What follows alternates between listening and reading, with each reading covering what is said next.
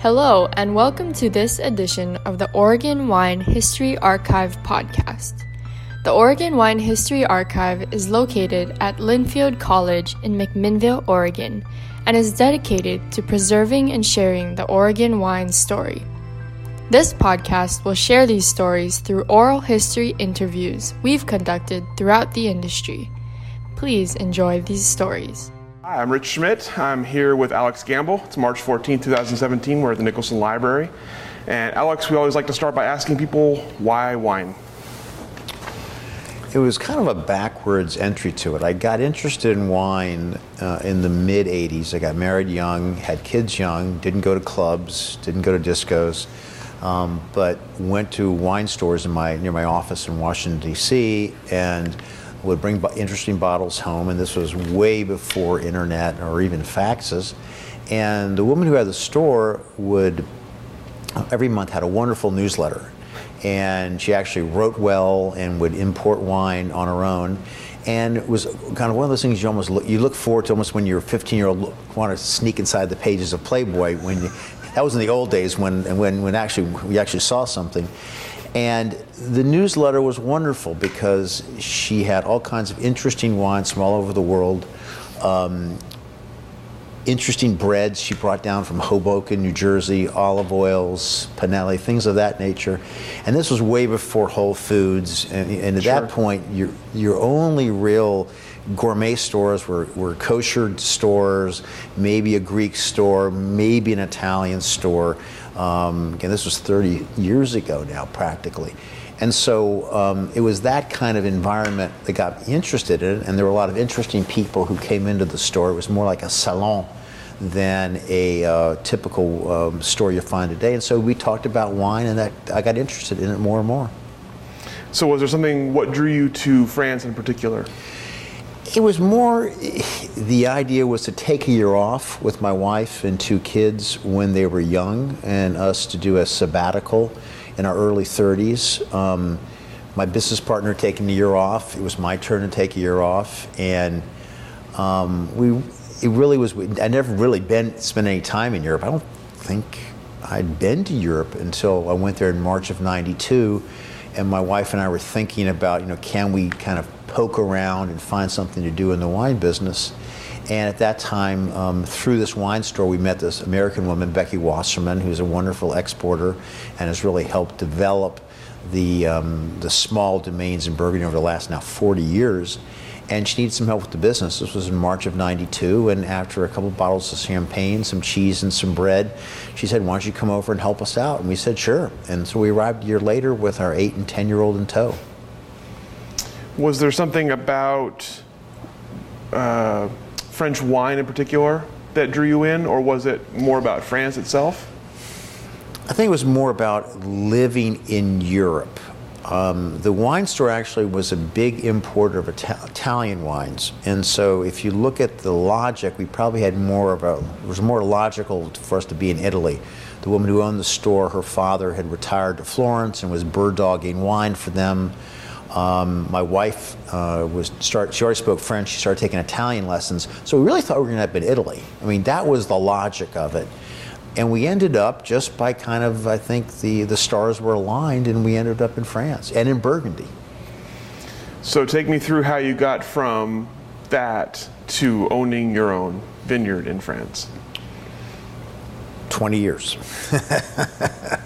So I worked with Becky uh, in the export business, helped run her business, and helped her recapitalize the business for about three years, from 93 to the fall of 96. And then from 96 to 97, uh, as I was turning 40, I went to the wine school. They have a one year adult winemaking program in Beaune, primarily for young adults who are in the midst of career changes sure. um, uh, or coming back to take over family domains.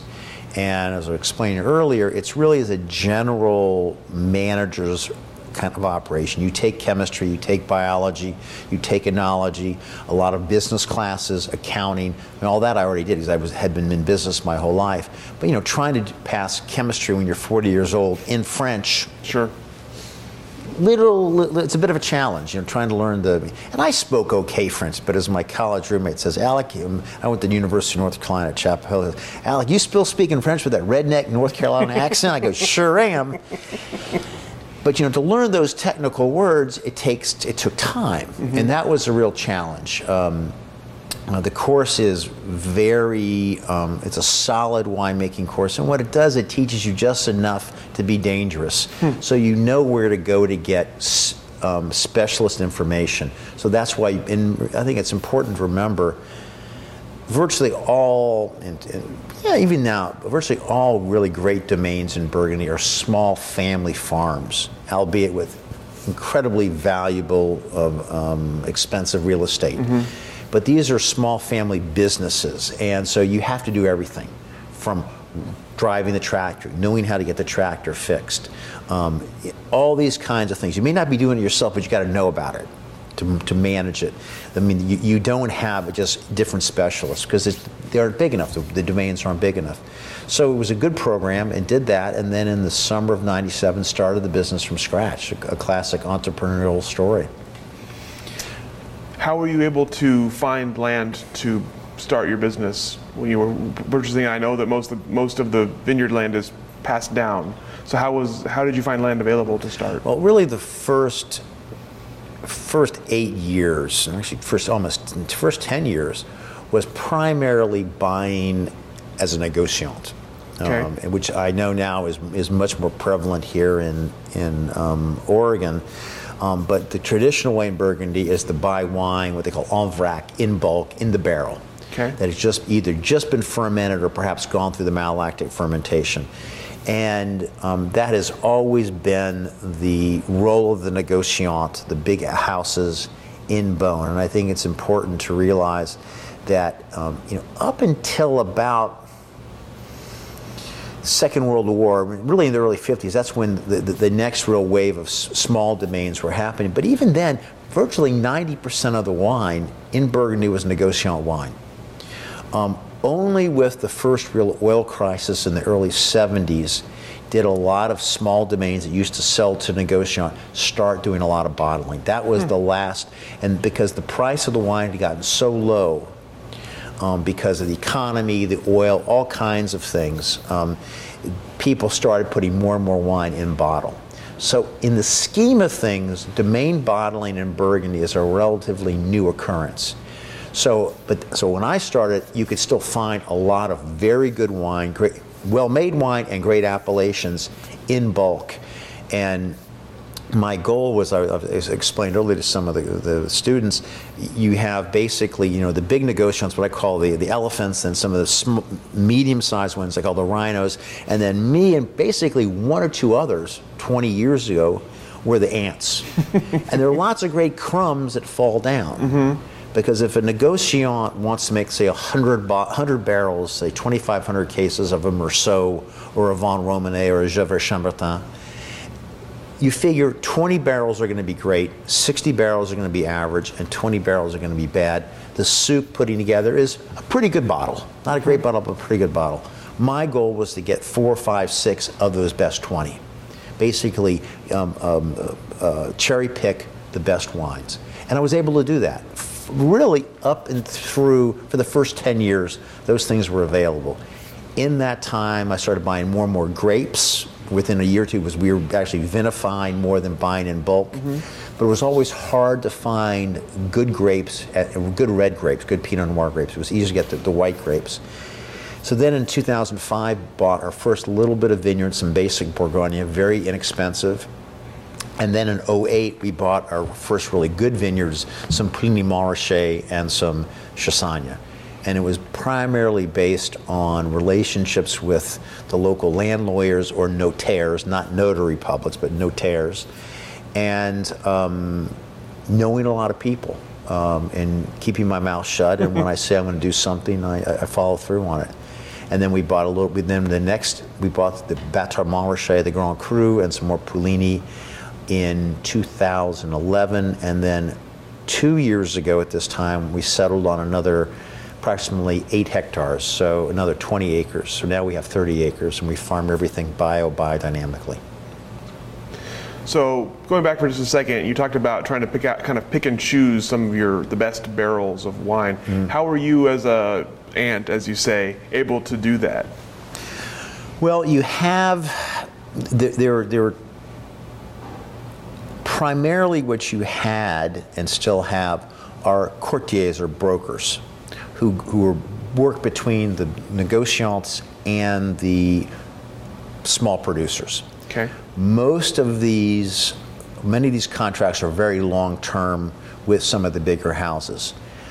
What you have are also a lot of smaller vignerons, perhaps people who are just getting started, who needed to sell a handful of barrels off for cash flow. And that's what I did a lot of. A lot of these smaller producers who were putting some in bottle themselves needed the cash. Um, many of these were friends of friends. I'd go see winemaking friends. I said, I know you, you don't have any wine to sell. You put everything in bottle.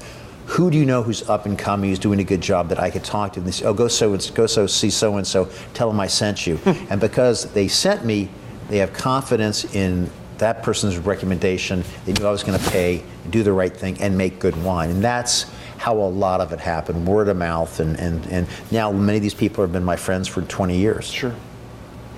So you talked about starting your vineyards, and you and, and um, do you have a what do you call like a, a vineyard philosophy?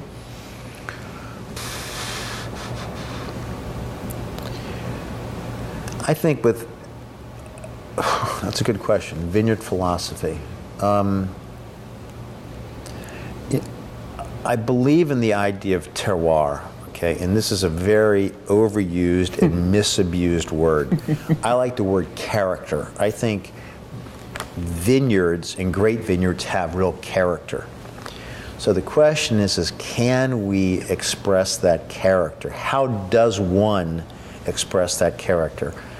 The first thing is through really good viticulture, um, healthy soil, healthy plants, um, reasonable yields, not too low, not too high. I don't uh, uh, attest to that it has to be super low. With red, yes, but white, no. Sure.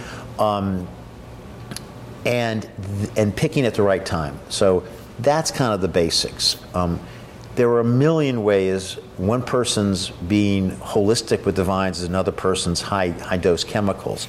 So um, you know we can have dissertations on you know what is natural, what's organic. Um, but I think the main thing is what we, we've tried to do is be as natural as possible. We are certified bio, um, which is basically organic. We're also to we're pretty much biodynamic. Um, I'd say we're biodynamic soft, um, but we're definitely we're certified bio. But being certified bio is not that big of a deal. Basically, means no herbicides and no pesticides and no chemical, you know, kind of agents, no systemic treatments. That's not a big deal. Your problem is, is the actual application of the bio system, and then you need a real, you need a, you really have to do everything from A to Z. You can't be. It's like being a bit pregnant. You're either fully pregnant or you're not. and that's kind of if you're going to be bio or organic. you've got to do everything from beginning to end because it's mm-hmm. very detail oriented. So, if you start on the vines being bio, you're going to harvest it bio. You're going to treat the vines. You're going to treat the grapes in a certain way, and you're making wine a certain way. So it's the totality. Mm-hmm. I think that's what a lot of people miss mm-hmm. is what's important, because and if you do all those little, all us, let's say 100 things, no one of those 100 things is difficult. What's difficult is to make sure you don't make a mistake along those 100 things. Then making wine is easy. I mean, I remember one of the last classes we took in the wine school was the maladie de vin, okay, wine sicknesses. And they had a list, about 20 things going down of, of variables and 20 variables across the top, and you had the, the boxes, and you had to say what you're going to do. And I thought to myself, Jesus, Joseph, Mary, Mother of God, how are you going to so many things can go wrong. It's a bit like when you when you go take Lamaze classes for birthing classes, and you learn about everything can go wrong. You I don't want to know. Just give me, you know, give me the baby. Like when our mothers had us. my mother had me. You know, they, they, they, they gave my mother gas, and we wake up. They wake up, and we're in third grade. so it, it's again, it's a little bit too much knowledge. But what you do learn is that those problems occur because you haven't done the things beforehand correctly. So the point is, is don't don't have sick wines. No, do everything correctly beforehand, and you usually, even a dodo can make pretty good wine. Now, make great wine. You've got to do each one of those little things perfectly, and then learn within the context of the vintage, um, you know, how to tweak it. And that's unfortunately that's experience. Sure. Both unfortunately and fortunately because you can't teach it. Sure. Is uh, the bio is it common in in Burgundy? More and more, more and more. Um, uh, I would say this is that's perhaps as much as twenty percent, and probably fifty percent are what I would call bio light, Okay. who really aren't doing continuous systemic stuff and applying treatments and all that. Um, that's the big change since I've got there in the last 25 years. You went from having soils that were unbalanced, that had way too much potassium and all that, to now, quite frankly, are that need potassium, need nitrogen, um, but they're and so we have to apply that with composts and with um, uh, uh, uh, chicken excrement to to have the balanced grapes, and that's a whole different. We can talk hours about that. What's ha- happened? I mean, it's been great. It's great that we have healthy soils, that we are green, and we were talking about this earlier. You know, so you're green, and it's all it's all sustainable. All these cutie patootie words that people use that no that everyone throws around, they don't know what they mean. But the reality is, in 2012 and in 2016, all right. So we're bio, but we had to treat probably eight to 18 to 20 times, eight times more than if we had been systemic. How much more fossil fuel do we burn? Right. Sure. How much more? How much more um, pollutants do we put in in, in, in the environment?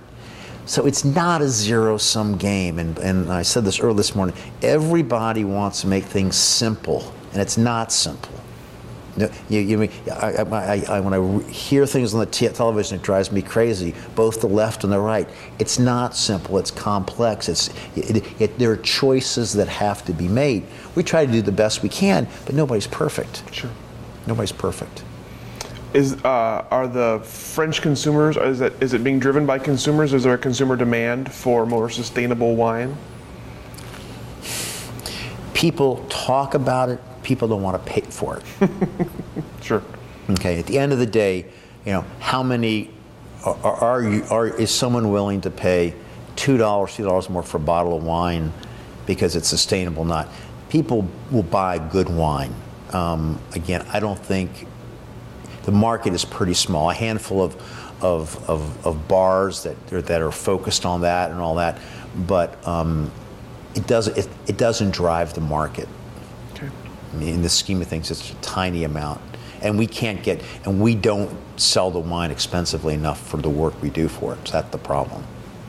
It's a slippery slope. Sure. Do you have a favorite wine to make? The, the, what the Burg- Burgundians always is like saying you have a favorite child. Yeah. Um, Is there one that surprised you? There's there, there are wines that surprise me every year. Um,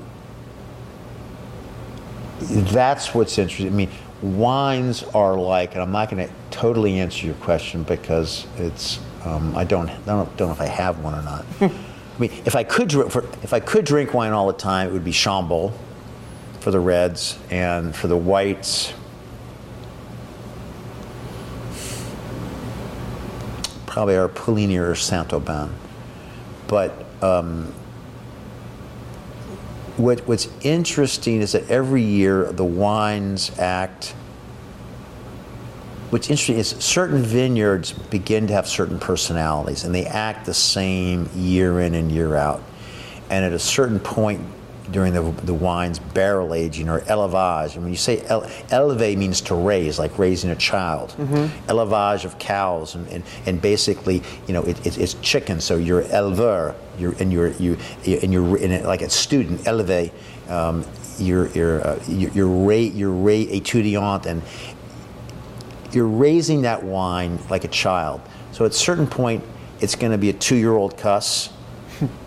Sometimes like my son was a tough two-year-old, but my daughter was a great two-year-old, but my daughter, my daughter was a terrible three-year-old. Then you got 13-year-old girls. Sorry, in the background, but you two will be a mother someday. And then you got 15-year-old boys that are dumb as door- doornails, sweet but dumb as doornails. And they get to college, and they're still dumb as doornails, and the girls are smart. And finally, they catch up. That's wine at the level we're doing is like that. Now, I gotta be very specific about it. Most wine is not what we do. I mean, we're the, and what most wine made in Oregon, the fine wines in Oregon, remember, I think the industry defines a super premium wine at over $20. So the average price of wine in France is three and a half euros a bottle. The average price in the United States is about five bucks. Mm-hmm. If you count in all the jug wine and average it down. So I think we're talking about a very, very small amount. And that's, and that's very, so it's a, what we do making fine wine. We is the royal we, mm-hmm. making the Oregonians, the Californians, the, the, the French, and all of, you know, the fine ones is a very small amount. And so as a result, we look at those wines as individuals and they have a personality that tends to repeat itself if it comes from the same vineyard. That's interesting. I find that fascinating. And they have certain characteristics. There are periods of time where the wines are just awful, and then all of a sudden, um, or vintage can be very, very difficult, but you'll see glimpses of it during its élevage where it's brilliant, and you go, okay, that wine in about six years is going to be fantastic. The problem is you got to sell that stuff in between, and that's the hard part when you're making wine like this because it's not it's not it's not a, um, a standardized product. Mm-hmm. Sure. And that and, and, that's two different businesses. Both are equally um, uh, uh, just. It's not a question of of, of, of the, um, a question of morality. It's a question of choice and marketing. Sure. So you talked about this a little bit earlier, but I'm sort of curious. In the 25 or so years you've been in Burgundy, how have you seen it change? Well, the first thing again is what I said about the land and, and, and, and treatment of the soil. That's probably the biggest change, um, going from something very ungreen to green in, in, very general terms, and that's the most positive thing. Um, the most difficult thing, well, when we got when I got there 25 years ago, the big mantra was reduce yields, reduce yields, get more concentration, get more concentration. We have done that with a vengeance, and now we don't have enough grapes. Hmm. Um, they're from a variety of reasons um, climactic, um, viral, um, funguses, um, three years in a row of hail. Last year, frost, losing 80% of most of my, I mean, just my, anybody in the Cote de Beaune lost 80%. Um, this is what's the real challenge right now is that our cost of production is much, much higher than the, than the yields we're getting. And so most of us are operating um, at a deficit. Um, and thank God interest rates are so low, are still very low in, in, in, in Europe, 1%. And it's political. Uh, part of it and it's farming, and sure. so the politicians are going to protect the farmers, which is good. Um, but that's the big change, and I don't know. It, I, well, it's going to take a generation to get it to come back where everyone's I've never seen so many vineyards being replanted, uh, hmm. both in part and in whole. Hmm. Uh, the amount of composts going down, um, all I mean, we we we we've got to basically get the vines back on steroids, or at least get healthy again. They were on let's a better way to put it. They were on steroids. We got them off steroids, and now they're a bit too skinny. They have no energy. We got to get the, some vines the energy back. So one thing we've always heard when we talk to Oregon wine folks who have experience in Burgundy or in France in general is the amount of regulation from the government.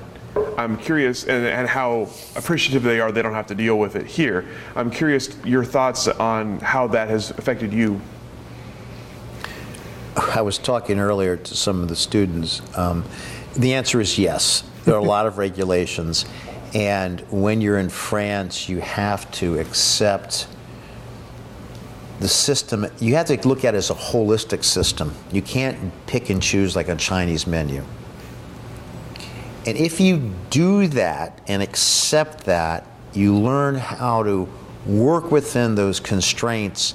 You can be very creative, but then it's more. It's but it's nuanced. It's very much. It's it's fine tuning within these general framework.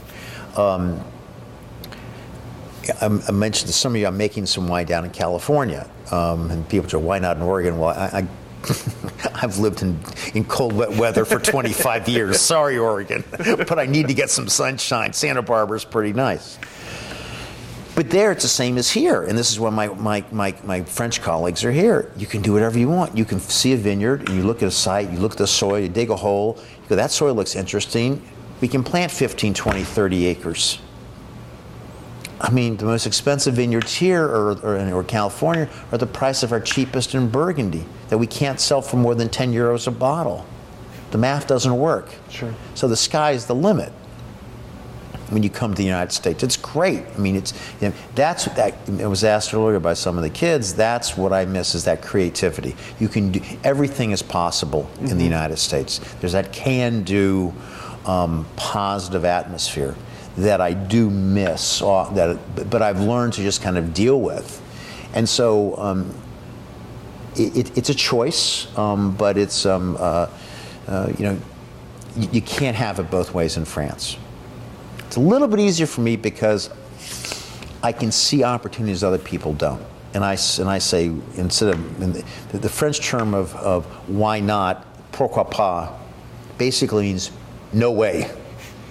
If we say, here's an idea, and they go, why not? That means, let's give it a try. In France, means, no way. and that's what you get a lot of. And, but you'll learn, you'll learn how not to be too disappointed. After 25 years, um, I've, you know, I've more than accepted it and, and enjoy it. And I laugh about it. Sometimes I want to sure wring some necks. Sure. sure. Uh, so you're here today your talk tonight is about marketing internationally, especially international marketing and, and distribution. So I'm curious, you don't make that much wine in terms of quantity, but you are you distribute to a lot of different places, including mm-hmm. here. So talk a little bit about your why why you choose to why you chose to distribute that way and a little bit about distribution in the United States in particular. Well, Burgundy has always been an export product. Um, uh, since the Roman times, Burgundy was the crossroads of Europe. Um, it's where the several valleys come together. Um, you see that now with the auto routes come through there, the train, the train. It's just a natural route, just like the transcontinental railroad and the highway systems in the U.S. follow the same route. It's the easy, so it's a natural route. Um, Burgundy has also been, has always been expensive vis-a-vis other wine in France. And so to sell those wines, they were exported. Um, a lot early on to Brussels, to the north of France, to England. Um, and then when the bottling started, um, just before the war and after the war, a lot to the United States and other parts of, of the world. So um, for us to survive, unless you're going to sell it to negociant like they used to, you have to put it in bottle and sell it at a premium. Um, and so we sell Alex Gambal wines, we sell around 25, 30% in France, which is pretty good. Um, primarily to restaurants and a few retail outlets. Very little direct to consumer. Um, it's not that big of a thing in, in France. And also because, again, the, the French don't spend a lot of money on wine. Mm-hmm. They drink their local inexpensive wine because people don't have the money. They don't have the salaries. So they don't have the disposable income. In addition, that we have the VAT tax that's 20% on onto everything. So it's, it's, a, it's a different, so when you have this expensive product, Burgundy has to be exported. So we sell about 45 ish percent, 40, 45 in the United States three or four percent in, in, the UK. I'd like to sell more, but it's like trying to sell in New York. Everybody wants to sell in London, such a big market. Sure. Um, we do very well in Japan and now in Korea, a bit in Australia and in um, New Zealand, and then other odds and end countries. So, what is uh, was it difficult to break into the United States? Was it difficult to? You said New York. Was it difficult to break into certain markets? Difficult to find any distributor, any distribution. Really? Um, there's too much wine. There are too many choices, and there are too few good distributors that um, understand fine wine and want to sell fine wine. And I don't, and I don't think they would disagree with me. What you have are now a lot of the big houses that have zillions of dollars and will pay you your bills. You'll get paid, but it's hard for them to sell it because they could easily be selling paper napkins or plastic forks or or uh, distributing um, chickens. Okay, it's, and it's the nature. It's, it's it's human nature. If you're a salesman, and I, if I'm a salesman and I can sell 50 cases of two buck chuck, I'll probably get in trouble for saying that. We- okay. It's on a lot of interviews. Two buck chuck comes up a lot, Okay, so it's fine. or yellowtail, and put it on the floor of, of a store and go through 50 cases a week or 50 cases a month and get my commissions. Or I have 50 cases total of Alex Gambal wines, 10 different wines, one case of this, three cases of that, and I've got to explain what it is. sure. It's human nature, it makes sense. So the market for fine wine in general, the highest part, and then Burgundy in particular, because it'd be one thing if it was just Pinot Noir and Chardonnay. We've got who knows how many appellations, which is wonderful, and the, and the people who are Burgundy freaks love that. But if you're not, if, if, if you don't know the language of Burgundy and what it means, you're lost. And then I do these uh, I do these lectures and talk. to People come for tastings, and I start trying to explain things, and you can see people's eyes glazing over. And they, they basically are telling me, you know, can you give me a glass of Pinot Noir and Chardonnay and quit killing me with the details? Sure. So that's the thing. So you know, you have a handful of people where you're li- who have people who've really drunk the Kool Aid. They get it. They know more about it than us. And then there's everybody else. You're constantly trying to educate and bring new people in because most of the ones who've already drunk the Kool Aid are dead and dying, and their cellars are full. They're 65 years old. Their cellars are full. So how do you do that? That's the problem. That's that's the that's in and I've been last day or two talking to my friends here in Oregon. I mean, they, they have the same problems. Yeah. And you have all these now small virtual wineries and small thousand uh, case operations. I mean, how do you get traction? You go door to door. It's guerrilla marketing. I mean, you have to go and really create the market for the distributor because what you need is somebody to find you to deliver it in a truck based on the laws. Sure. It's not an easy business, not an easy profession we've chosen to make wine and sell it in the United States. That's why I don't want to sell more than 40% in the United States. I don't want to push on the string Sure. because it becomes a marginal game.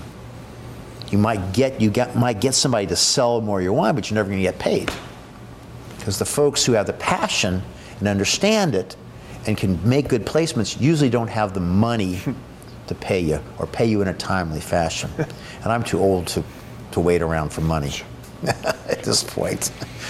So you, you, you brought up Oregon, and I'd like to kind of shift gears a little bit and talk a little bit about the Oregon industry. Um, first, I'd just love to hear your your impressions of the Oregon wine industry. Well, I've been coming here.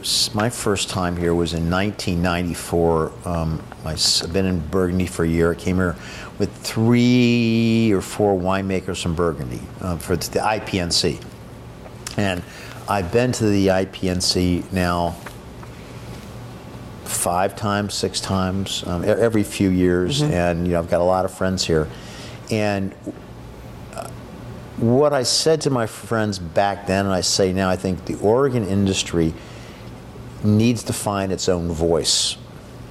Um, and I think it will. Um, I think some people have found their voices. Um, uh, and I think other people are still trying. And it takes a long time. It takes a long time. Um, and you can make really good Pinot Noir and Chardonnay here. It's not going to be like Burgundy. Um, it shouldn't be like Burgundy. It needs to get its own expression. Sure. And um, there are a handful of people who I think are getting that, but they've been at it a long, long time. Well, actually, long by Bur- by or, by Oregon, By Oregon standards, yeah, right. 30, 40 years. And um, I've been at it, I have, I counted, I've done 21 vintages. And I'm lucky I've been around people who've been doing it a lot longer than me, who are a lot smarter than me. And also the advantage of, this is interesting, I hadn't thought about this, the advantage of having those rules ahead of time limits the choices you can make. So instead of it being out here, we're in here. So even if you make bad wine, you're going to have a semblance to that box. I hadn't thought about that. Just look right now. That's interesting. And because there are so many choices here, there are unlimited choices, um, you're going to get, you're not going to have a voice yet for what is Oregon wine. Sure.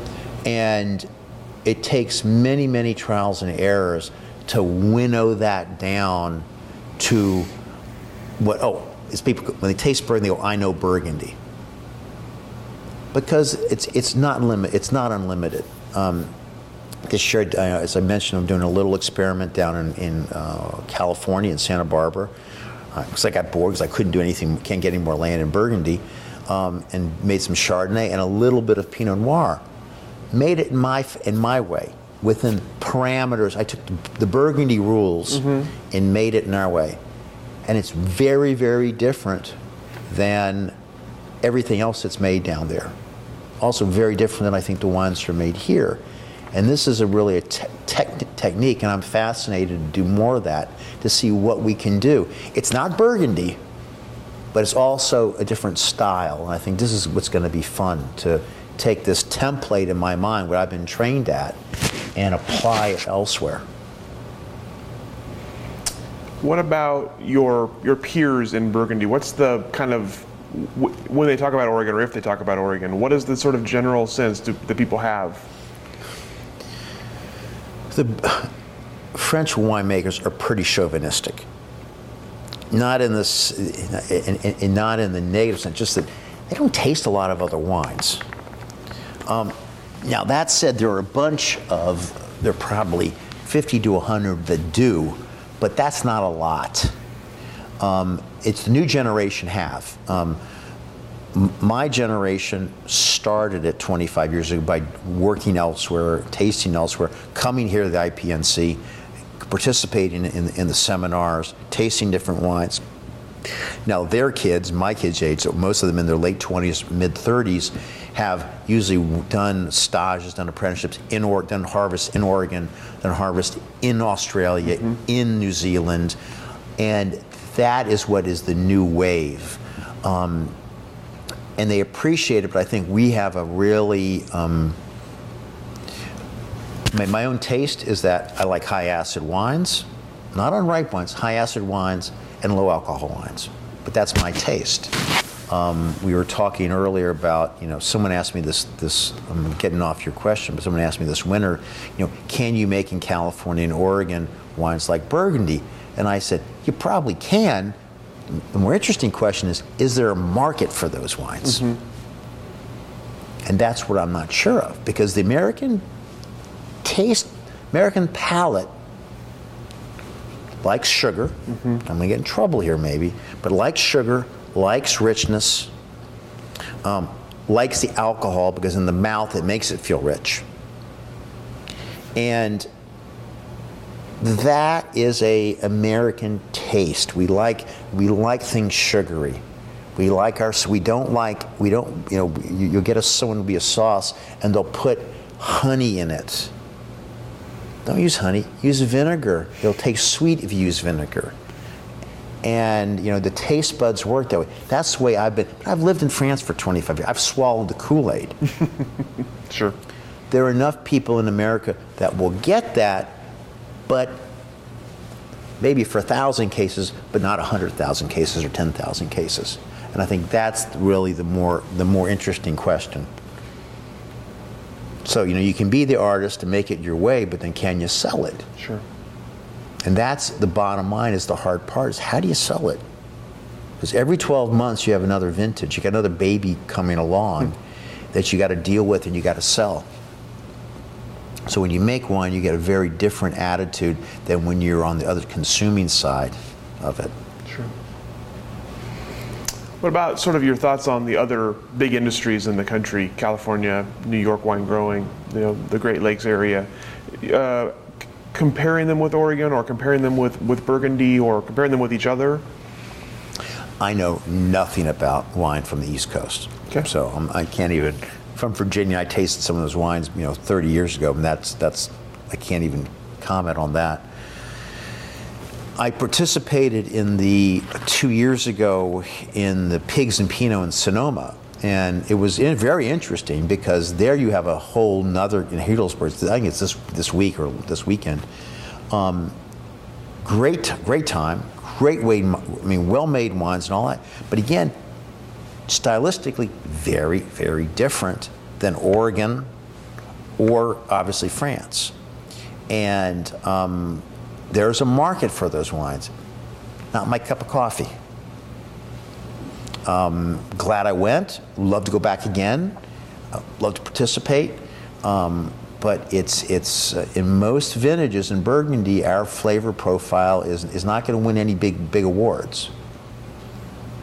But you're going to sit, but you're, but it's going to I think please people at the table over the long term. But again, it's all a question of taste. There's no right or wrong answer. Sure. It's a question of marketing. I mean, and what is your market? I think you got to be very. Um, I'm now in my old age. I'm I'm I'm I'm very sanguine about. Um, uh, you know, as I said, in California, we'll make a thousand cases. I think we can sell a thousand cases. More than that, I have my doubts. At least today. So, what made you? What prompted you to to, to the California experience? Was it just purely wanting to try something and running out of space and some sunshine? Well, I'll give, you a smart answer. The sunshine. Sunshine.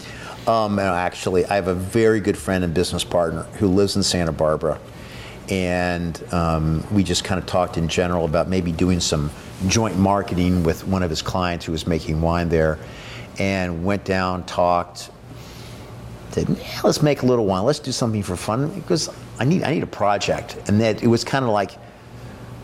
And also, we actually we started by doing the Chardonnay because the people were making mostly Pinot Noir there. So we thought, let's do something. Let's do Chardonnay 'cause there's not a lot, and see if we can do something different and really make something that I want, that I personally will want to drink, and share with my friends in France. That's really the challenge: is can we make? It's not going to be Burgundy. It's not going to be French, but can we make something that's balanced and ripe? Let's say balanced. Let's use let's do that's wine that's balanced that we want to drink that goes with food. That's really was the, that's the challenge. And now we're saying, can we do that with Pinot Noir too? And as I said to the guys, my partners, if I don't like it, I'm not putting my name on it. I'm not ruining um, um, 20 years of busting my my, my uh, tail because uh, for, for nine barrels of Chardonnay that doesn't taste like I'm proud of. So, I mean, I have a very, I'm, I'm, I'm, I'm being pretty exigent about that.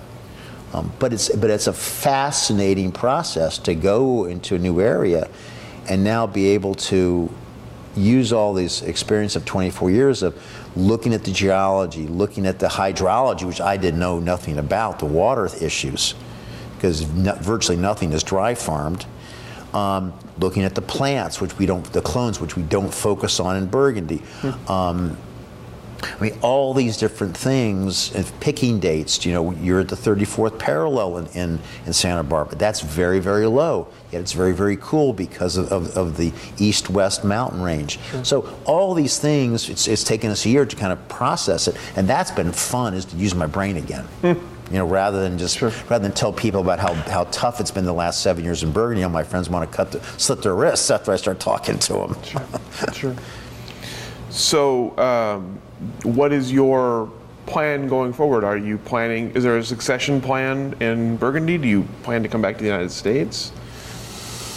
Right now, I've put in place a really great young team. I have a gerant, if you will, um, uh, CEO. He's 35. He was one of my bankers. He's been with me almost three years now.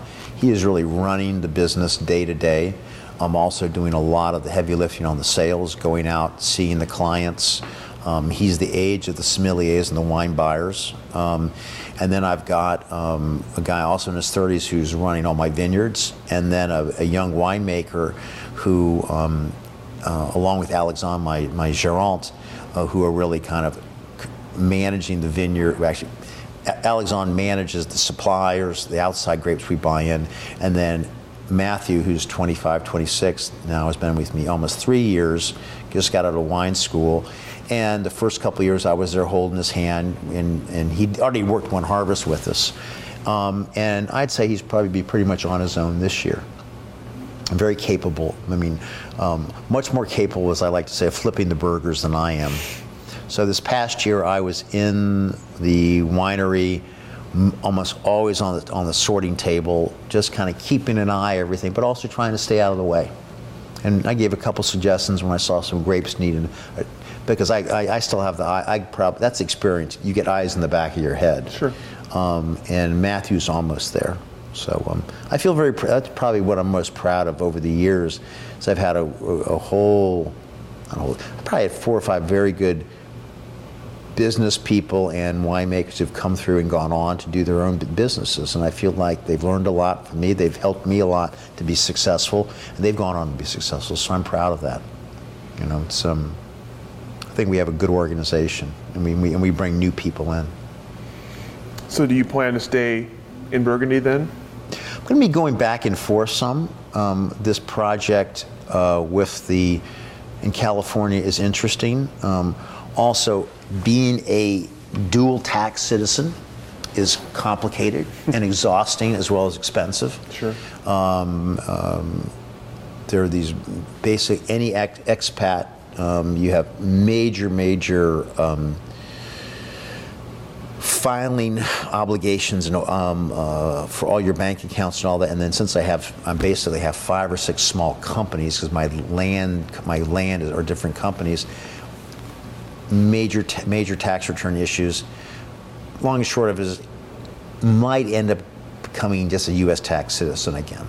Where we're looking at that. Um, but in the meantime, I'm having fun doing it. I'm not, I'm not, I'm not getting out of it. Um, I've got, uh, with, with this young crew around, I'm very energized by it. Would you ever consider having a vineyard and winery up here? No, um, this new project, if it works, will be more than enough. um, uh, also, a lot of my colleagues have already come up here, and um, I don't like to get in airplanes that much anymore. Sure. travel. Um, I love I love where I am in in in France. I've got a great house, a lot of friends there. Um, I mean, that's my home. Sure. That's my home. I don't. Um, we, we we spend a lot of time in the mountains in the states in the summer because I really enjoy the uh, uh, the Rockies and, the, and Jackson Hole. So. Yeah, I, I don't. I don't see coming here. I mean, as much as I have so many good friends and all that, um, and I'm not a consultant type. I wouldn't want to consult really. Sure. I, I like to make something myself. If it's successful, I want to take to, to get total credit for it. if it's if it's bad, if I gave someone some bad advice, I'd feel bad and wouldn't want to take their money. It's just it's just who I am. I'm, I'm, I'm I've always been an operator rather than a, a on the consulting side. That's that's kind of who I am. So, as a as an outsider, then, what do you see the future of Oregon wine looking like? What would you predict is going to happen in the next, say, 20 to 30 years? Oh, it's only going to get better. Um, I think you all have just scratched the surface. Um, there, there, there, there are probably still a lot of interesting sites, uh, com- complex soil sites that still can be found. Um, the real problem is going to be trying to sell the stuff. I mean, how to how to differentiate, differentiate, I can't even say it, to make a difference, uh, to tell the story between Sure. one, one and the next. That's a more difficult question. Um, I know great wine can come out of here. Um, the issue is, is you know, how do you sell this stuff? How big is how big do you have to be? That I don't know enough about the industry here. Um, you know, who's who's going to buy this wine at what price? I mean, all those kinds of things. I mean, how many? Someone told me yesterday how many small virtual wineries there there are that are making a thousand cases each, and it blew my mind. A lot. It was, it was a lot. And um, you know, I've been at it 20 years. I have a mailing list, and the guy I'm making the wine with has a mailing list, so I can probably sell a thousand cases direct. But if you're starting from scratch, Yeah. I mean, I just just coming in this morning and, and stopping for coffee, seeing all the all the all, all the wine um, uh, uh, tasting rooms, and it was when I came. I mean, it was, it was about six. I guess I was here in 2000. It was almost six years ago. There are so many more than the last six years. Yeah. I think that's more of a that that's a real. I think people will suck it up and, and bang at it, and you've got a lot of people. I mean, but Portland isn't huge. I mean, it's not. It's it, it's it's not a five million person metro. I don't think it's a five million person metropolis. It's a couple million, and so at a certain point, you only you can't you only you only can sell so much to the locals. And um, you know, how do you get rid of it? That's the real question. I don't know. I'm not smart enough for that. Well, you, al- you also mentioned the struggles in Burgundy lately. What do you see the future there looking like?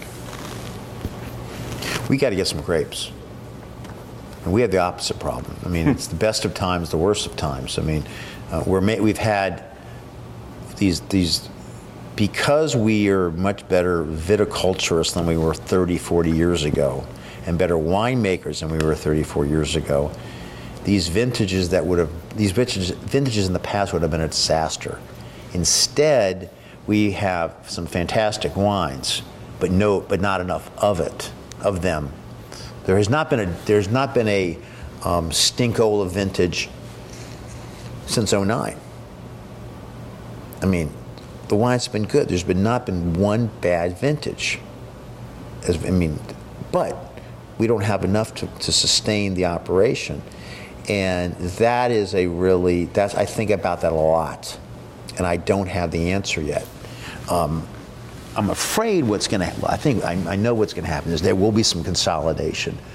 But again, you're not talking having operations of 100 hectares, you know, 250 acres. It's just, it's an impossibility.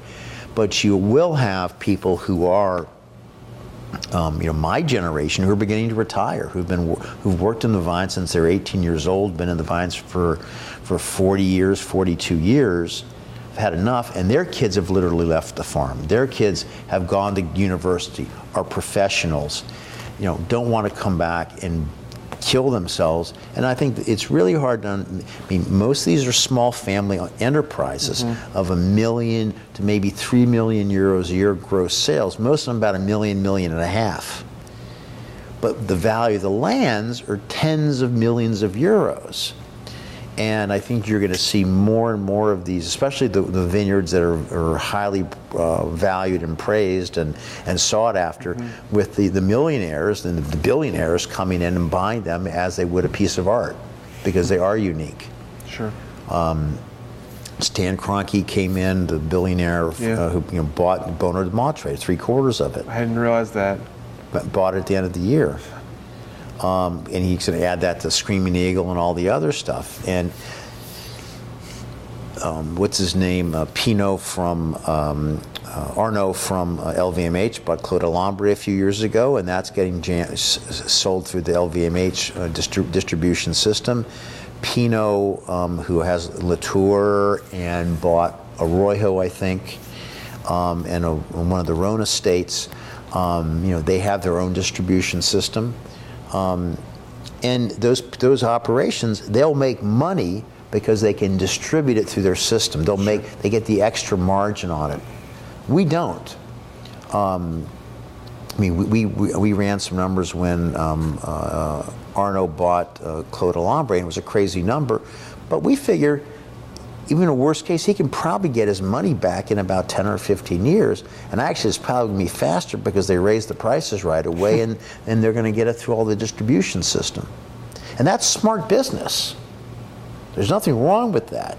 But it's going to change the face of, of some of Burgundy. I think there's still a lot of small family um, domains that will stay intact. But if the heirs want to get their money out, Mm-hmm. and also you have the, the, the, the estate tax or the inheritance tax, that's 50%.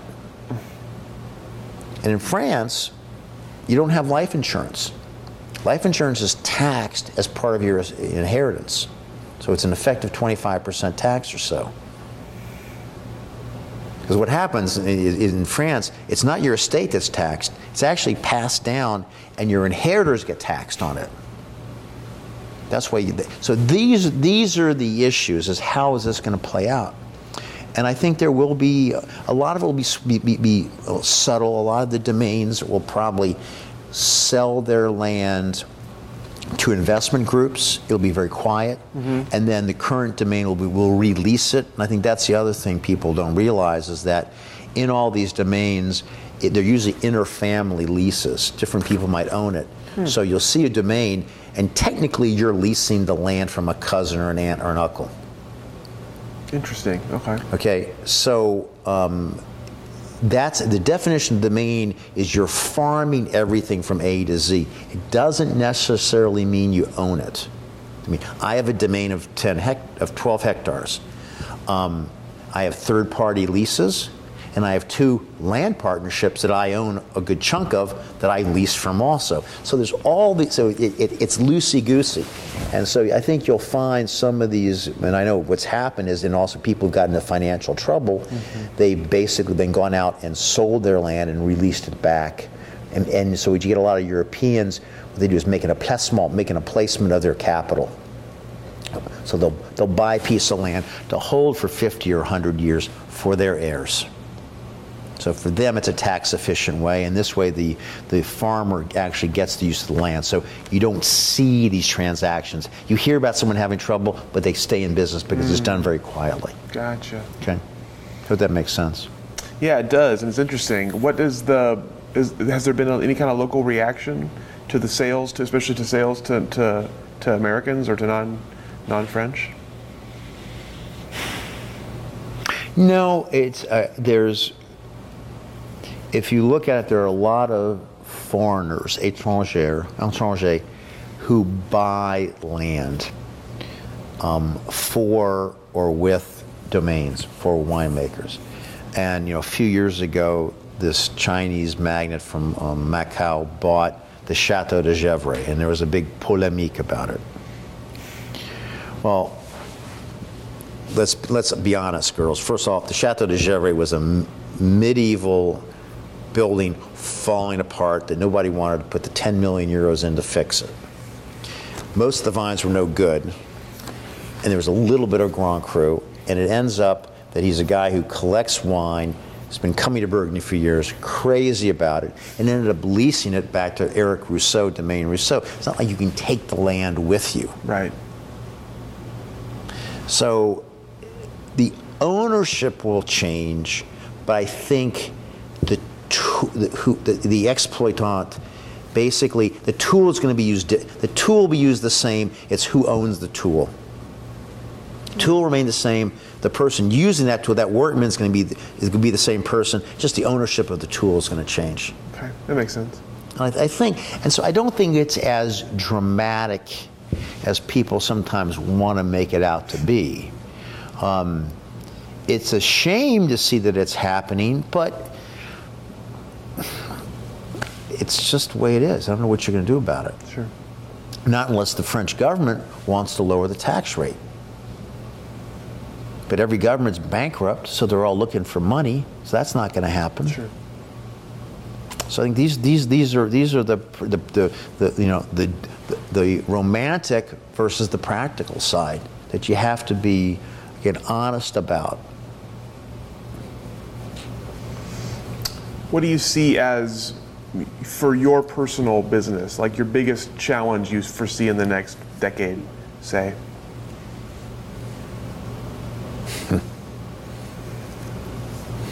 Well, I thought by getting to 30 acres, I was going to be, be, able to get out of the negociant business um, and have enough grapes. I think it's have enough critical mass. I think, I think what's going to happen unless you are a billionaire and buy something for the fun of it. Um, because it is for the fun of it. It's the prestige of it. It's mm-hmm. the it's collecting. Sure. Um, to have a business like mine that really is a business, I need to get bigger. Um, I need another four to six hectares. I need another good ten acres to spread my costs around. Um, I also need to um, get a different mix of vineyards because the Bourgogne vineyards, the least expensive vineyards, the least expensive wines, cost as much or more to farm than the Grand Crus. There's no difference in price of what it costs. If anything, it's more. So I need to basically shake and bake and trade and get rid of some of these less paying, less less uh, good vineyards, mm-hmm. and get get something instead of getting 10 dollars, 10 euros a bottle for, that I can sell for 10 or 15, 15 or or 16 euros a bottle for. It's the same amount of work.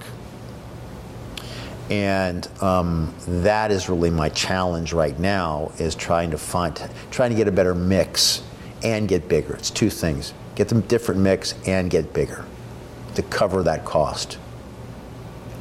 What about? Uh, do you foresee uh, sales marketing being more of an issue than it has been? Do you see it getting easier? It's always difficult, but we have now after 20 years, people know us, and I could probably sell 50% more than I'm making. I mean, there are markets, we could still expand markets in the US a bit. There are a couple, two or three markets we could be in if we had the wine. And, you know, it's not worth it going to these markets if all I can sell is 50 cases. I need two, 300 cases. Even that, that's small potatoes by anybody else's standpoint. But for us, you know, all of a sudden, you know, two or three times, that's close to a thousand cases. Right. So I need another thousand cases. If I had another thousand cases, then I could sell more in the United States. Um, elsewhere in the world, um, Asia is still growing. That's that's the future. Mm-hmm. Um, China is is I think is is overrated. Um, it's too hard to get into. Um, everybody wants just the, the high end wines, the ones that everybody, um, the collectible wines. Mm-hmm. Um, but long term, um, we were talking about this morning, is, is, is we, my goal is to deliver wines that I can sell to the importers for around 15, under 20 euros a bottle. Because if I sell it for 20, it becomes 60 bucks. If I sell for 10, it's 30 bucks. It's about a triple. Hmm two and a half to a triple. And we're at the wrong end of the food chain. So um, I've got to figure out a way to, for the same amount of work, get a better margin, and that's through the mix of the of the vineyards. Sure. So, what advice would you have? Would you give someone who was looking to either enter the wine industry from scratch, or maybe perhaps getting into inter- international distribution, or someone entering the industry at a young age? I always say go work in a wine store, go work in a wine bar, or go work for a distributor because they'll pay you to learn and you'll taste. And the, the key, you know, we were talking at lunch about this, the difference between marketing, which is Procter and Gamble and soap and big brands, that's different than sales. If you love wine, and want to sell wine and get involved in the different prop, pop, pop, and all aspects of wine, you got to taste wine. You got to taste, you got to taste, you got to taste to know what you like, what you don't like, and then know how to sell it and who to sell it to. And the only way to do that is work in a retailer, work at a wine bar, work for a distributor. I always say to people start as a part time person in a retail store. You'll then see bottles will be open. You'll taste the bottles. You'll meet the customers. You'll hear things. You'll learn the language of wine. And from that, that's what I did. And I never thought I'd be making wine. I never thought I'd be sitting here, you know, 25 years later here, here in, in Oregon talking about it. No way in the world. no way in the world. Sure. So that's, I think that's it. Um, you got to work at it. You got, you got, you got to work. Get to work in it. Well, that's all the questions we have okay. for you. Is there anything else that you wanted to mention or that I should have asked you? No, th- thank you very much. It's great to be here and uh, great to be back in, in Oregon with my friends. Wonderful. And thank you so much for your time. We really You're appreciate welcome. it. Thank you for joining us for this edition of the Oregon Wine History Archive podcast. And thank you to all the supporters, partners, donors, and interviewees who have made our project a success. Be sure to check out our website at OregonWineHistoryArchive.org for more interviews, plus photographs, wine labels, and more. And stay tuned for more interviews as we tell the story of Oregon wine. The Oregon Wine History Archive podcast is brought to you by the Oregon Wine History Archive at Linfield College. The executive producer is Kiana Anderson. Producers are Rich Schmidt, Rachel Woody, Stephanie Hoffman, and Camille Weber. And a special thanks to all the Linfield Archive students who have contributed to these oral history interviews over the years.